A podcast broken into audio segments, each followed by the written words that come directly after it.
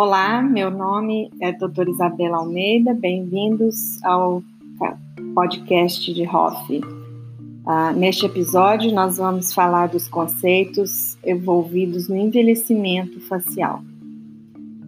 O envelhecimento, ele nada mais é do que uma redução da capacidade de adaptação do indivíduo ao meio ambiente.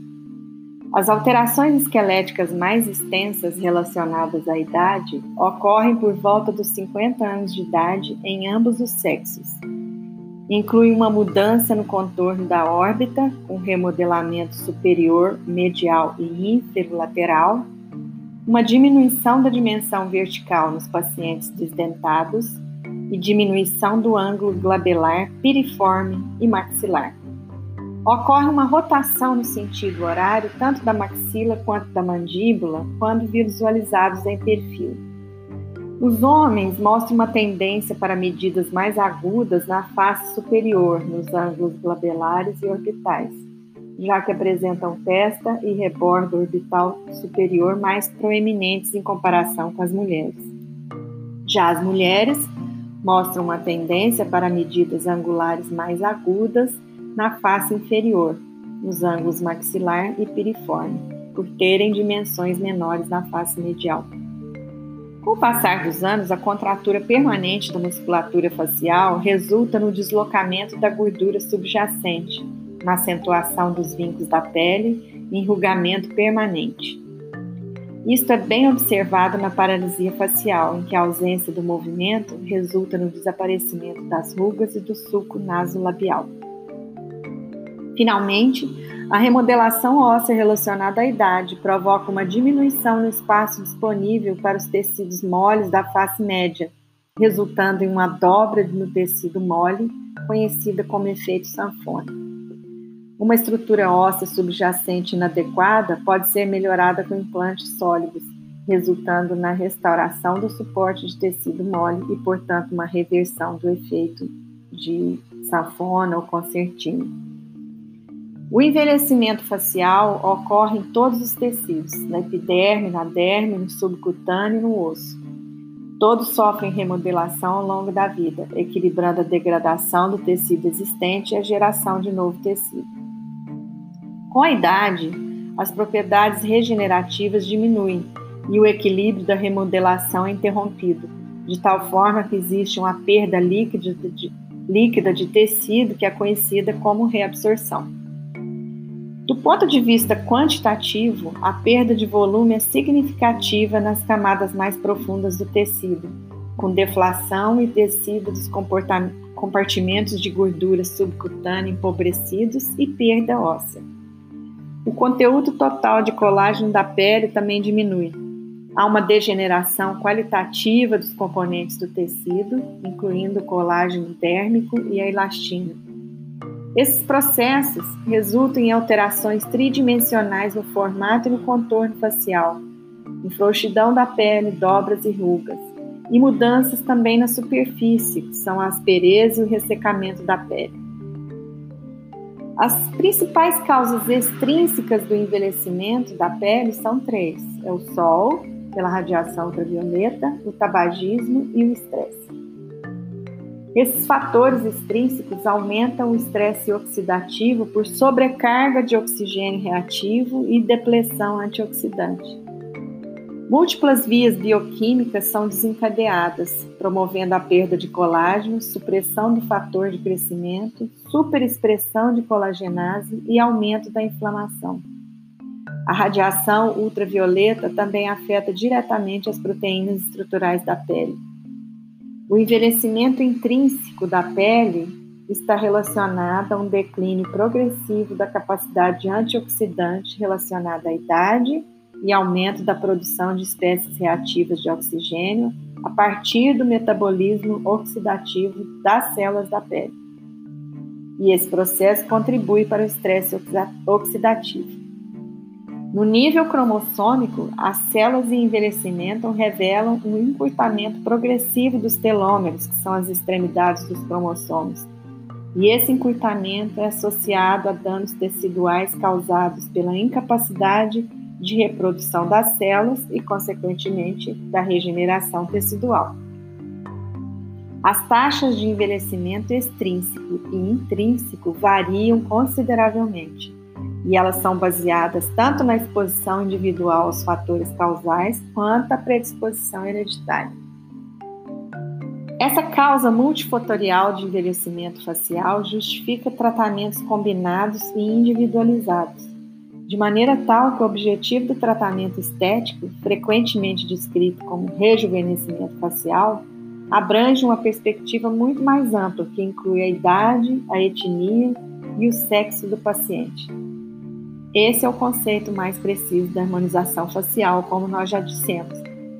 É a correção das desarmonias adquiridas, geralmente relacionadas à idade, juntamente com a modificação de características congênitas. Para entender melhor o envelhecimento facial, a gente deve lembrar alguns conceitos de histologia e bioquímica do tecido tegumentar. O sistema tegumentar é constituído pela pele e pelos seus anexos, que são os pelos, as unhas, as glândulas sebáceas, sudoríparas e mamárias. A pele recobre o corpo e sua função é de proteção contra atrito, perda de água, invasão de micro-organismos e radiação ultravioleta. Ela tem um papel muito importante também na percepção sensorial de tato, calor, pressão e dor, na síntese da vitamina D, na termorregulação, na excreção de íons e na secreção de lipídios protetores e na secreção de leite. As camadas da pele são a epiderme e a derme. Abaixo da derme encontra-se a hipoderme ou tecido subcutâneo, que é um tecido conjuntivo frouxo com muitos adipócitos. Lembrando que a hipoderme não faz parte da pele, ela apenas, ela apenas une a pele com os órgãos subjacentes. A epiderme e a derme unem-se através de projeções irregulares, que são as papilas e as cristas epidérmicas. A epiderme da pele fina, que é a que nos interessa, que é a facial, ela é constituída por um epitélio estratificado pavimentoso queratinizado, sendo suas células mais abundantes os queratinócitos. A pele fina apresenta quatro camadas. É, quando a gente fala dessas camadas, vamos falar do interior em direção à superfície. São elas a camada basal, a camada espinhosa, a camada granulosa e a camada córnea. A camada basal é a, é a, a, a chamada também de germinativa, porque ela é rica em células tronco. Ela que é responsável pela renovação mitótica da epiderme. Os melanócitos também se encontram nessa camada. Agora, uma observação interessante. O número de melanócitos é praticamente o mesmo em diferentes etnias. O que acontece é que nos indivíduos de pele branca, a atividade da tirosinase é menor. Os melanossomas são menos desenvolvidos e a melanina é rapidamente degradada pela atividade lisossômica dos queratinócitos, sendo decomposta antes da célula deixar a parte superior do extrato espinhoso. Os albinos não têm tirosinase. Já nos afrodescendentes, os melanossomas são maiores e mais estáveis. A camada basal é mais pigmentada e as demais camadas da epiderme também. Inclusive o extrato córneo tem mais melanina. Nós temos um episódio dedicado só ao melasma para falar desse assunto. Na camada espinhosa, que é imediatamente acima, nós encontramos as, nós encontramos as células de Langerhans, são as que fagocitam e processam os antígenos estranhos na pele. As células de Langerhans iniciam resposta imunológica, por isso elas participam das dermatites alérgicas por contato e da rejeição de transplantes cutâneos. Na camada granulosa, os queratinócitos sintetizam colesterol, ácidos graxos livres, esfingolipídio ceramidas e glicolipídio acilglicosil ceramida. Eles são exocitados para o espaço intercelular, cimentando as células e formando uma barreira impermeável à água que impede a dissecação. Nas queimaduras graves, essa barreira lipídica intercelular é rompida e ocorre perda de fluido intersticial e de plasma sanguíneo. Isso é o que leva o indivíduo a óbito. essa camada granulosa ela tem também terminações nervosas livres, que são as células de Schwann.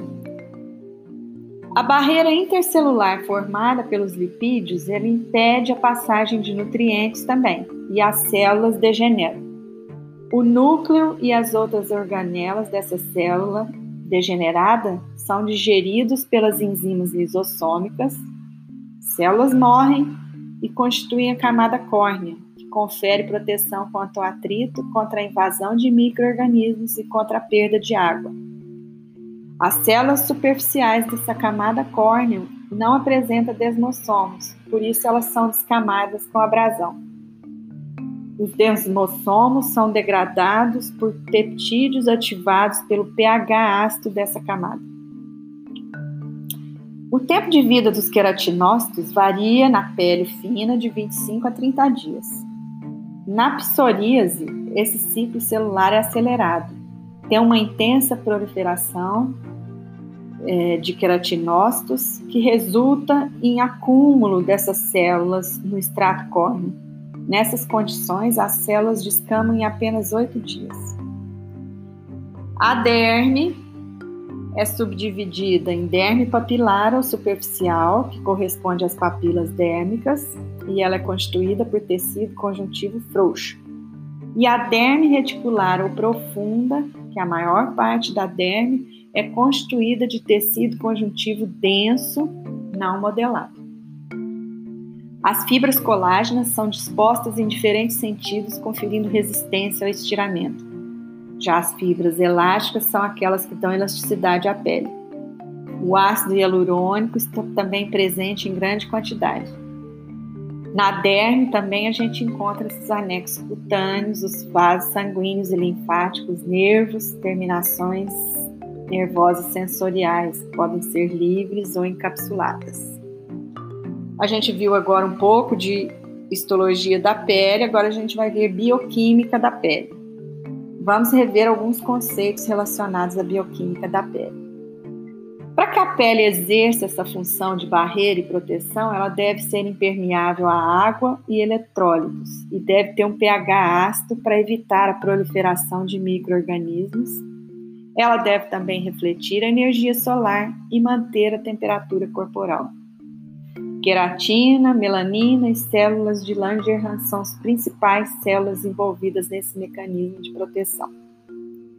A epiderme é composta quimicamente por água, proteína e eletrólitos, cloreto de sódio, potássio e magnésio.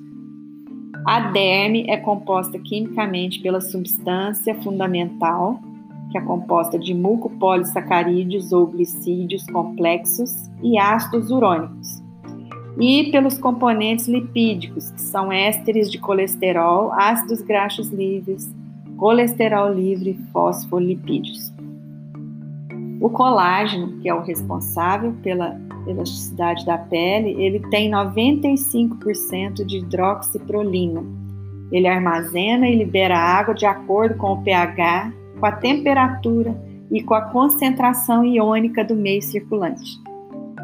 A elastina corresponde a 2% do peso seco da pele humana e confere elasticidade, elasticidade e hidratação à pele. Na epiderme são encontrados aminoácidos que formam o NMF, fator natural de hidratação. NMF vem da sigla em inglês Natural Moisturizing Factor. Uh, os aminoácidos do fator natural de hidratação, o NMF, são altamente higroscópicos, ou seja, eles absorvem a água da atmosfera mesmo em baixa umidade. O NMF, além dos aminoácidos livres, que são glicina, serina, lanina, asparagina, ornitina, citrulina e prolina, ele ainda tem na sua composição ácido pirrolidônico carboxílico ou PCA sódico, um importante e poderoso umectante natural. Ele contém ureia, lactatos, ácido lático, glicosamina e íons, sódio, potássio, cálcio, fosfatos, cloretos e citratos. Uma diminuição no fator natural de hidratação implica na perda de flexibilidade cutânea. Nós falamos tudo isso, recordando histologia e bioquímica do tecido tegumentar, para poder compreender o envelhecimento facial, que é o propósito dos tratamentos de Hoff. Vamos lá.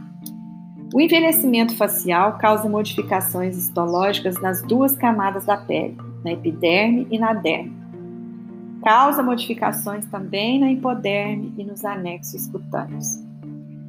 Entre as modificações da, da, epiderme, a gente pode observar uma diminuição da espessura e um desordenamento da arquitetura celular, um aumento da queratina, que é o engrossamento da sola dos pés, do joelho e do cotovelo, uma diminuição do número de melanócitos, ou seja, uma menor proteção contra raios ultravioleta, uma anomalia no número e na distribuição dos melanócitos, que vai entrar na fisiopatologia do melanoma, uma diminuição no número das células de Langerhans, lembra? São as células imunovigilantes, o que significa uma redução na resposta imune e aparecimento de células cancerígenas. Ocorre também uma diminuição das respostas inflamatórias e uma redução da junção dermoepidérmica, o que significa uma menor nutrição epidérmica, já que lá nessa junção tem vasos sanguíneos. As modificações da derme é, são uma diminuição do número de fibroblastos, uma redução do plexo vascular papilar, uma redução do número de terminações nervosas, as fibras elásticas tornam-se mais grossas e aglomeradas e as fibras de colágeno mais delgadas e fragmentadas, o que é traduzido em flacidez. Há também uma fixação menor de água pelo ácido hialurônico, o que provoca ressecamento da pele. A nível de hipoderme, ocorre uma diminuição do número e tamanho das células gordurosas uma diminuição do coxinho de pouso e lesões cutâneas. As modificações dos anexos cutâneos a gente pode ver pelos cabelos que ocorrem no envelhecimento dos melanócitos, os cabelos brancos, e uma diminuição progressiva dos folículos pilosos, que é a queda de cabelo. As unhas crescem mais lentamente, mais frágeis e sem brilho. As glândulas sebáceas diminuem a secreção de sebo e a pele fica ressecada. As glândulas sudoríparas reduzem número e atividade secretora. Ou seja, o envelhecimento é acompanhado também por um estado de inflamação crônica de baixo grau, definido cientificamente por inflama-aging.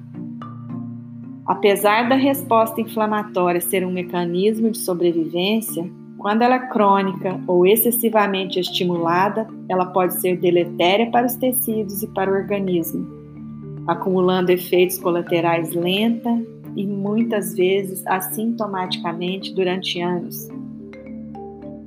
Um estado de aumento constante da resposta inflamatória basal, mesmo na ausência de infecção aguda ou outro agente agressor, concorre para um aumento uh, dos níveis séricos de vários marcadores inflamatórios, como o PCR, que é a proteína C reativa, o fator de necrose tumoral alfa e a interleucina 6.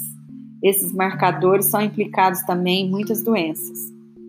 Esse estado inflamatório, o inflama-aging, é reconhecido como um fator de risco na patogênese de várias doenças relacionadas com envelhecimento como as doenças cardiovasculares, o diabetes 2, o câncer e outras doenças degenerativas e, consequentemente, uma incapacidade funcional.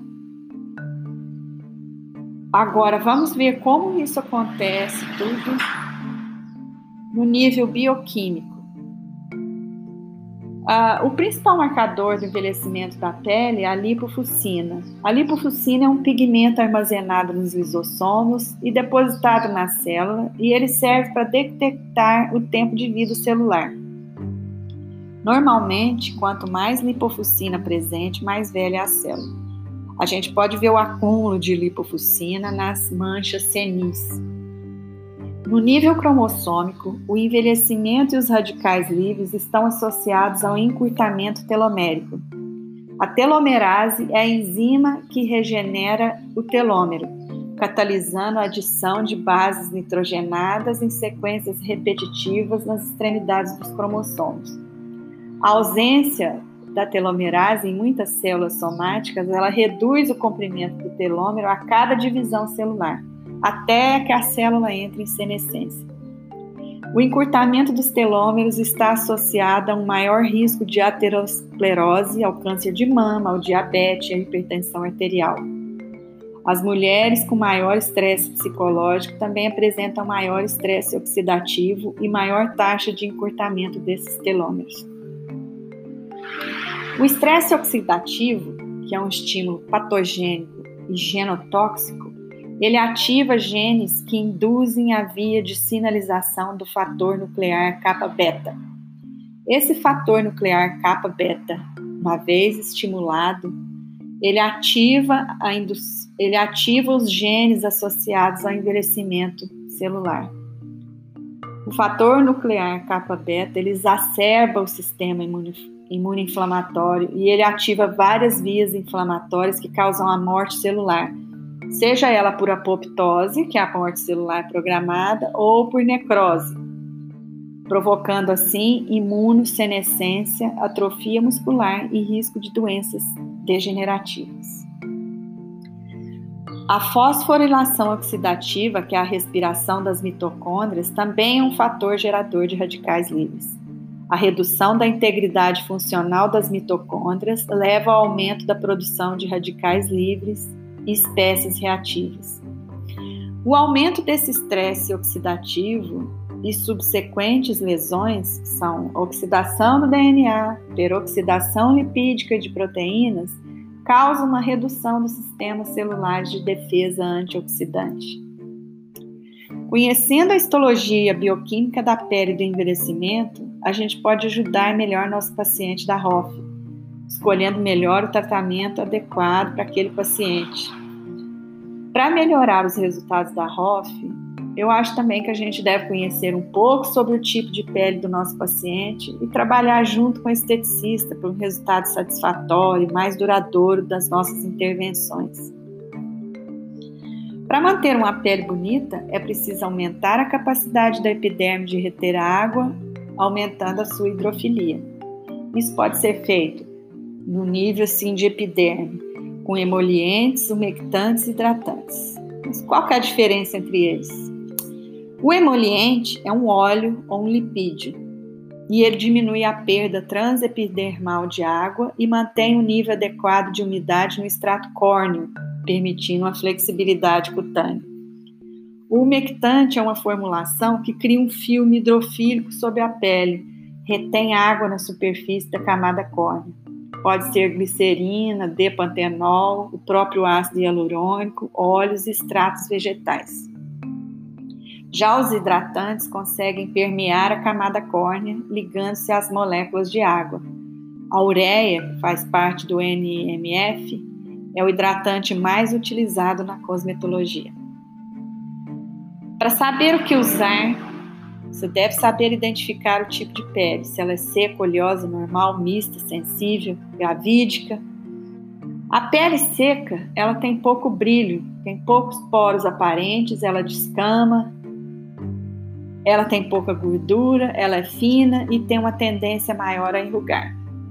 A pele oleosa, que é comum dos 15 aos 35 anos, ela é brilhante, ela é espessa, ela é gordurosa, ela é acneica, os poros são dilatados e geralmente são obstruídos por secreção sebácea hormonal. As rugas são, porém, pouco profundas. A pele normal é aquela pele maravilhosa, ela é sedosa, os poros são fechados, sem cravos, não brilha, não repuxa e possui uma textura veludada.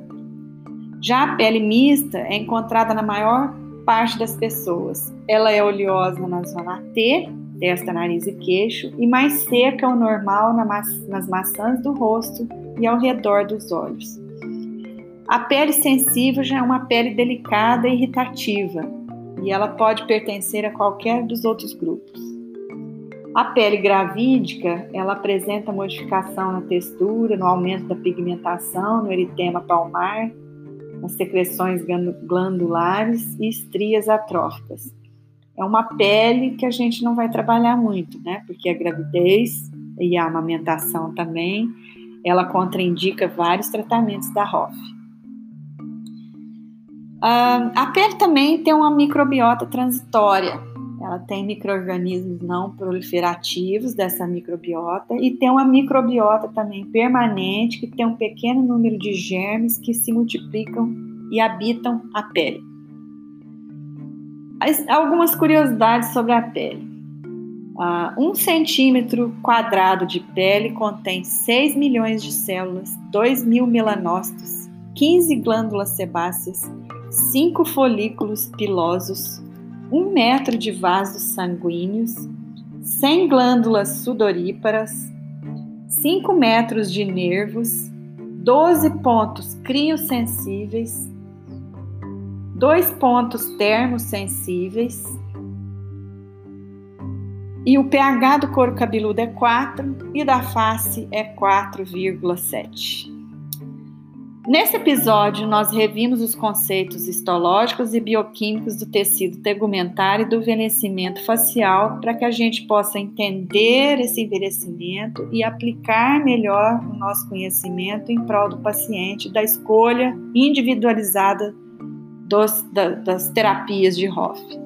Muito obrigada, até o próximo episódio.